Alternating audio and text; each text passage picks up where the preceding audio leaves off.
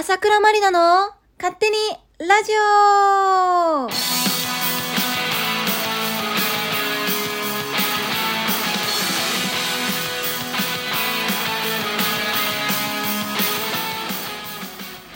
はい、皆さん、始まりました。朝倉まりなの勝手にラジオ。本日は、えー、12回目の放送になっております。この番組は私、朝倉まりなが勝手に始めた好き勝手にいろんなことを語るラジオ番組となっております。はい。皆さん、今日も一日お疲れ様でした。乾杯はい。飲んでますか？はい。えー、初めましての方もいらっしゃると思うんですけれども、まあ私がどんなやつかっていうのは、第1回目の放送を聞いていただければと思います。えそれではですね、早速本日のコーナーに行きたいと思います。朝倉まりなって何者？はい、ということでですね、えー朝倉まりなって何者？というコーナーを本日はやろうかなと思うんですけれども、えこのコーナーはですね、まずは私、朝倉まりなを皆さんにしてもらおうということで、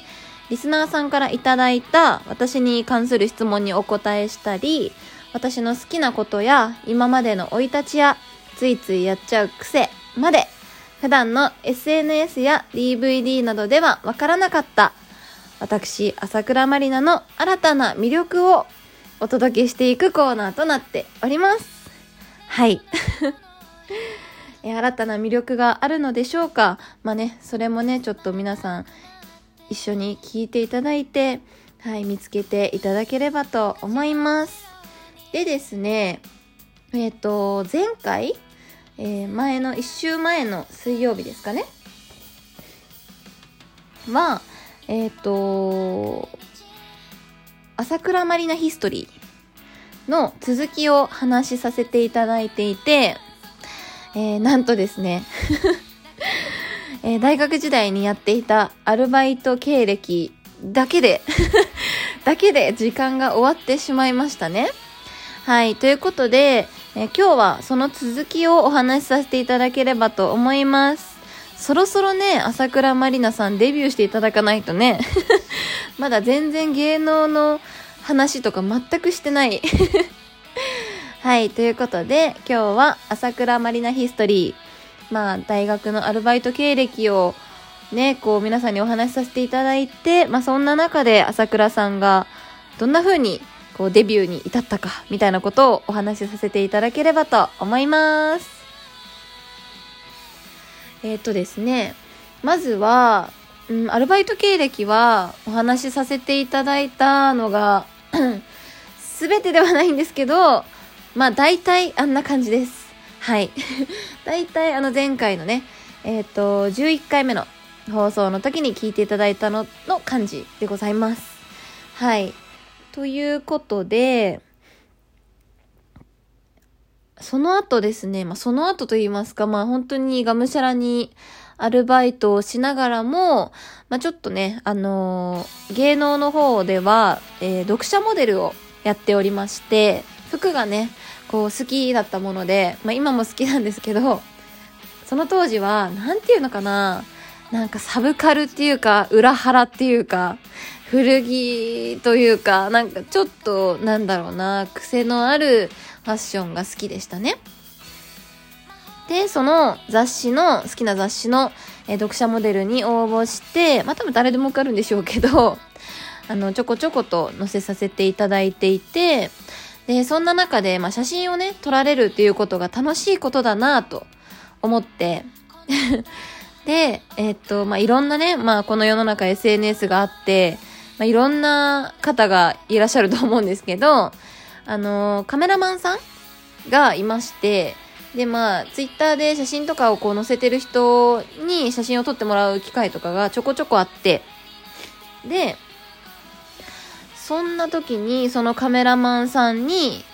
や、スタイルいいからグラビアやってみたらって言われて、あー、グラビアか、みたいな。そうか。とうとうその時が来たか、みたいな。というのも、あの、私が、ま、自分でね、その、父がね、父がふくよかというか大きいことを分かってましたし、かつ、まあ、ただおっぱいが大きいだけではなくって、まあ、その当時はね、まあ、今ちょっと太っちゃってますけど、その当時は本当にスレンダー巨乳みたいな形で、はい。自分でも、スタイルいいんじゃないかと思っていましたので、あまあ、20、当時21、2ぐらいかなで、もうね、まあもう若くないですよ、グラビアやるにしては。全然若くない年齢なので、なんか、まあいいきっかけというかタイミングですし、やってみようかなというすごく軽い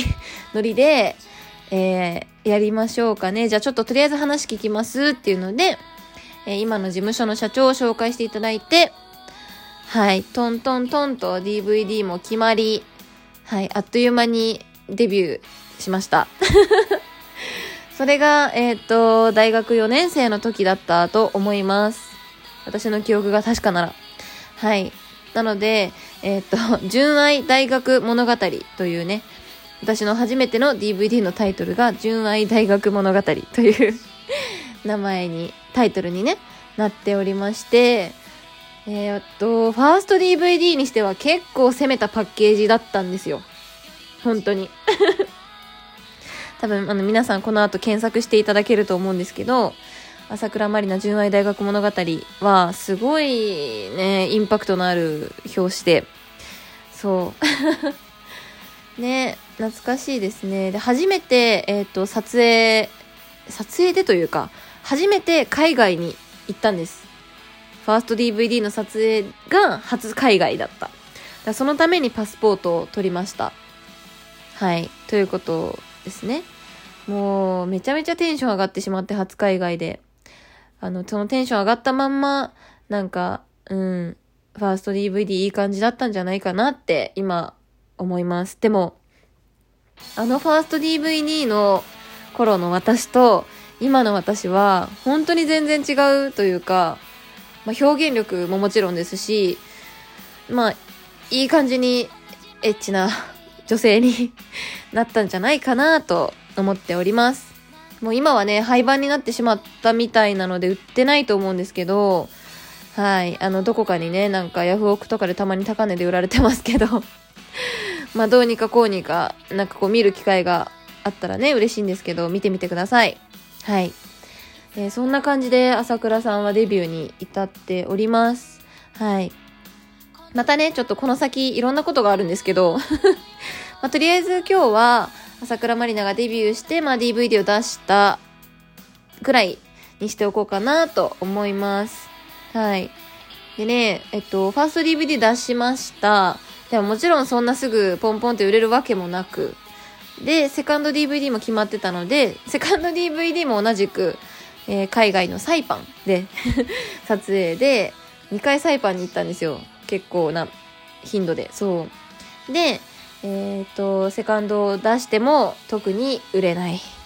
まあ、DVD 自体は売れてたかもしれないんですけど、えっ、ー、と、自分の名前は特に売れない。特に雑誌のオファーが、お声がかかるわけでもなく。ってなって、なんかこう全国流通のものを出したら、少しはなんかこう雑誌に端っこでも載れるのかななんて思ってたら、全くそんなことなくて。えー、朝倉さんは、えー、早々に挫折しかけますね。はい、挫折しかけまして で、私はこの先どうしていったらいいのかと。このまま、で、DVD のオファーだってね、途切れることももちろんありますし、私グラビアアイドルやってるって言えるのかなみたいな感じで、はい、ちょっとね、この朝倉まりな挫折期に入るわけですね。はい。まあそんな時は、まあアルバイトにもちろん勤しんでたんですけど、で、当時、アルバイト、バーもね、やっていて、もう二十歳も過ぎてますし、お酒好きですし、バーで働いてたんですよ。で、働いてたバーに、お客さんで来たのが、私が後々新橋の立ち飲み屋の店長をやらせていただくきっかけになったオーナーとの出会い。はい。という感じで、続くみたいな感じで あの、うまく終わらせようかなと思ったんですけど、伝わっておりますでしょうか？はい。で、なので、次回はね、あの、その、立ち飲み屋のオーナーと出会って、私がどんな風にして新橋の立ち飲み屋の店長になって、えー、立ち飲み屋の店長時代はどんな風に過ごしていたのか、また、えー、私、ミストースポ2016特別賞なんですけれども、立ち飲み屋の頃にね、そのオーディションとかもやっていたので、その話も合わせて話せ、お話できたらいいなと、はい、思っております。で、このですね、水曜日の朝倉まりなって何者？っていうコーナーは、皆さんから質問をいただいた場合は、あの、たくさん質問に答えさせていただきたいと思うので、ぜひぜひ皆さんお便りの質問を送るから、どんどん質問を送っていただきたいと思います。はい。ということで皆さん、あっという間にですね、エンディングのお時間になってしまいました。早い、あっという間ですね。はい。えー、この朝倉まりなの勝手にラジオはですね、毎週月曜、水曜、土曜のいずれも22時から曜日ごとに各コーナーを設けてお話しさせていただいております。はい。次回の放送は5月の8日土曜日の22時からとなっております。皆さんたくさん感想とか質問とかお便りから送っていただけると本当に本当に嬉しいです。はい。今後ともよろしくお願いいたします。ということで、以上、朝倉まりなでした。バイバーイ。